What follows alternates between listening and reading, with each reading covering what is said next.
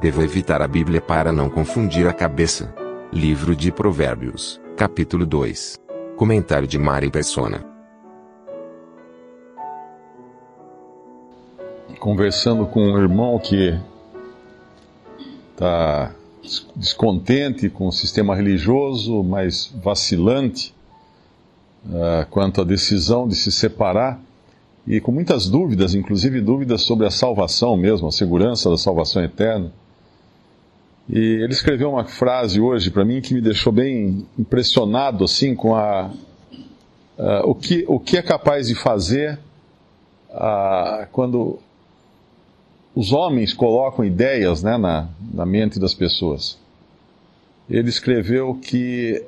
Eu comecei a explicar algumas coisas e ele escreveu que se, se essas coisas forem causar confusão na, na cabeça dele ou dúvidas, ele não quer nem saber. Ele não quer nem conhecer.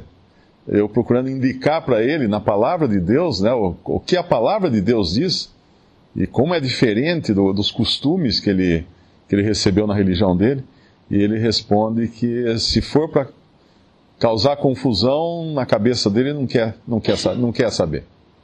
E é justamente o contrário do que fala aqui, no versículo 1: Filho meu, se aceitares as minhas palavras e esconderes contigo os meus mandamentos, para fazeres atento à sabedoria o teu ouvido, e para inclinares o teu coração ao entendimento. E se clamares por entendimento e por inteligência alçares a tua voz, se como a prata a buscares e como a tesouros escondidos a procurares, então entenderás o temor do Senhor e acharás o conhecimento de Deus. Porque o Senhor dá a sabedoria, da sua boca vem o conhecimento e o entendimento. Que, que diferença, né?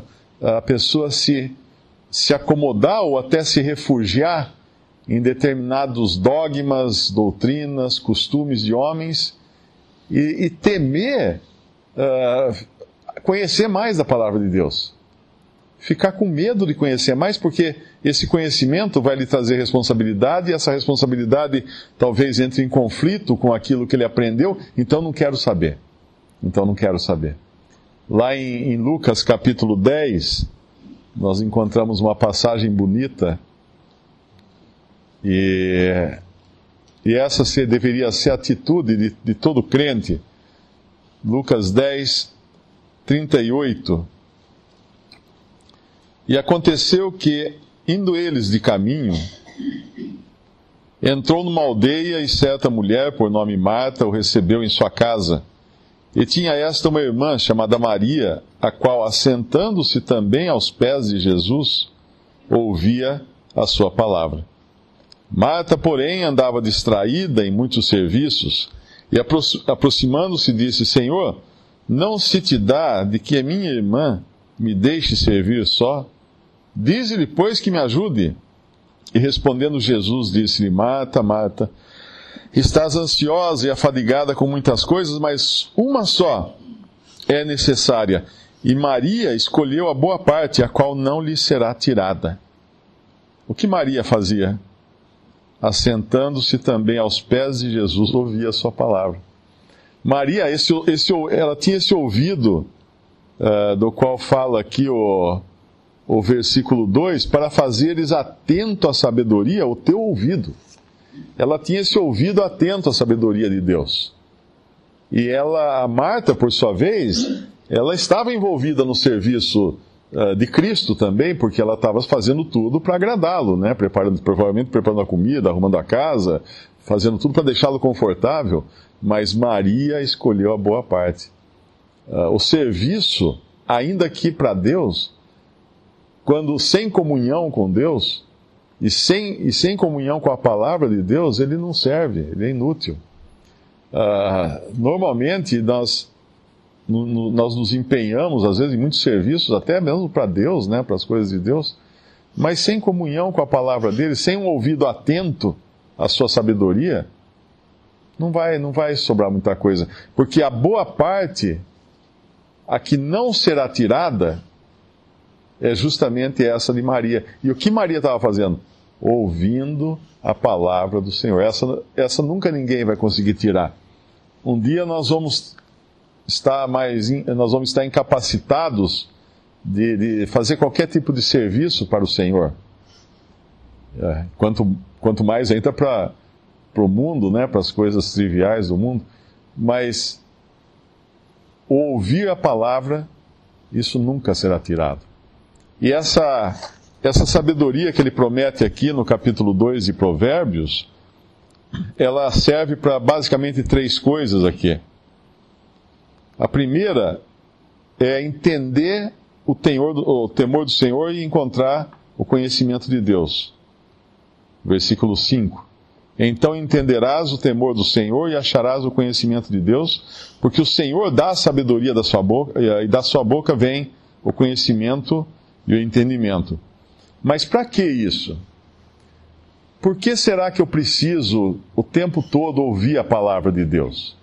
Uh, que utilidade tem isso? Minha, será que é para eu adquirir mais conhecimento intelectual, uh, ficar, decorar mais versículos ou aprender alguma coisa interessante da Bíblia? Não. Claro que a gente aprende, a gente adquire conhecimento, mas o conhecimento que vem de Deus, ele tem, ele tem objetivos. Um deles é proteção, que é o versículo 7. Ele reserva a verdadeira sabedoria para os retos escudo é para os que caminham na sinceridade. A sabedoria de Deus é um escudo, é uma proteção.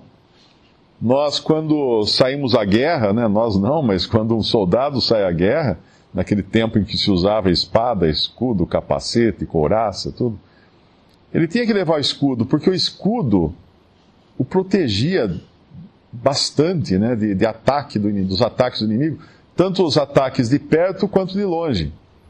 Porque às vezes com a espada ele poderia repelir um ataque próximo, um soldado que o atacasse de perto, com uma outra espada, com uma adaga, de alguma forma assim. Mas as flechas, por exemplo, não dava para ele se defender de flecha usando espada. Ele tinha que usar escudo. Então existem coisas que vêm de longe, existem dardos que vêm de longe. E o, a proteção que o, que o crente tem é a palavra de Deus, é a sabedoria de Deus para defendê-lo.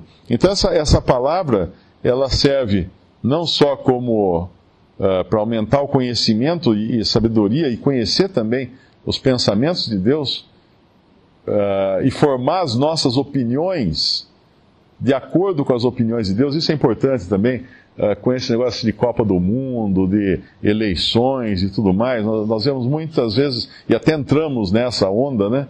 de fazer críticas ao governo, fazer críticas aos partidos, fazer crítica às autoridades, uh, às vezes até de forma, de forma agressiva ou, ou piadas, coisas desse tipo. Mas será que é deste modo que a palavra de Deus nos forma? Será que é assim que ela forma os nossos pensamentos? Porque quando nós vamos lá em Romanos 13, nós vamos lá em, em em 1 Pedro, 2 Pedro, não me lembro agora, nós vamos aprender que é, é o contrário. A maneira de, do crente se comportar perante as autoridades é de sujeição, é de orar pelas autoridades constituídas e de não ter nada com os negócios desse mundo, não, não ter. Uh, viver aqui como um estrangeiro realmente, que o cristão é um estrangeiro. A sua cidadania é celestial, não é desse mundo. Então, quando nós estamos sem essa, vamos chamar assim, uh, sem estarmos impregnados com essa, com essa palavra de Deus, com essa sabedoria que vem de Deus, as nossas opiniões acabarão sendo formadas pelos formadores de opinião. E os formadores de opinião são, são do mundo. São opiniões do mundo.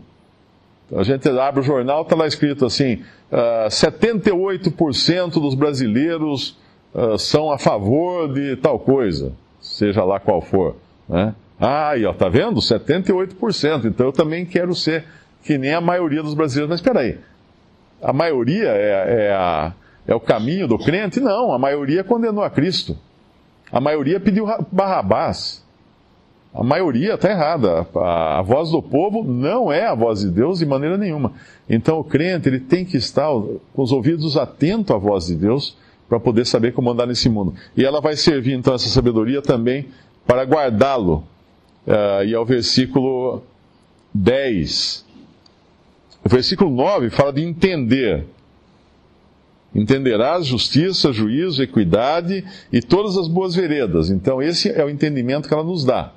Mas é preciso ter um coração aberto. Não adianta falar assim, não, eu não quero saber. eu não quero saber o que Deus diz. Porque se eu souber o que Deus diz, eu vou, vou ficar responsável, vai, vai aumentar o meu problema, eu, aí eu tenho que obedecer. Não, não é assim que deve agir. Uh, mas aí no versículo 10 fala assim: Porquanto a sabedoria entrará no teu coração e o conhecimento será suave à tua alma, o bom siso te guardará. E a inteligência, a inteligência segundo Deus, te conservará. E mais uma vez, proteção, para te livrar do mau caminho e do homem que diz coisas perversas. Agora, não é só dos ataques, de uma maneira geral, não é apenas um escudo, mas agora inteligência para ser protegido do homem que diz coisas perversas. Quem é esse homem? É qualquer incrédulo, qualquer pessoa do mundo, qualquer pessoa que segue a sabedoria desse mundo ele vai dizer coisas que são pervertidas, coisas que são distorcidas, coisas que podem não ser de acordo com, com o pensamento de Deus. E do versículo 13 fala efetivamente que, que é por aí, né? Eles deixam as veredas da retidão para andarem pelos caminhos das trevas, que se alegram de fazer de mal fazer e folgam com as perversidades, cujas veredas são tortuosas e desviadas das suas carreiras. Então aqui vem a, a proteção contra o caminho errado, contra os atos errados. Se, se no momento nós temos o nosso pensamento, a preocupação é com o nosso pensamento ser formado segundo os pensamentos de Deus, no outro momento é dos nossos atos, das nossas ações, do nosso andar, ser de acordo com o pensamento de Deus e não com o pensamento do, do homem. E aí a terceira coisa que entra aqui é, é a questão da, da carne, né? Da carne para te livrar da mulher estranha e da estrangeira que lisonjeia com suas palavras, que deixa o guia da sua mocidade e se esquece do concerto com seu Deus, porque a sua casa se inclina para a morte, as suas veredas para os mortos. Aqui fala da, das tentações da carne, da, da inclinação da carne. Então, três coisas, basicamente. Sabedoria de Deus para nos, nos dar inteligência e discernimento nas coisas de Deus para nos guardar como escudo, para nos proteger do homem ímpio também, da sua da opinião pública até, e para nos guardar também no sentido da, das nossas uh, inclinações da carne.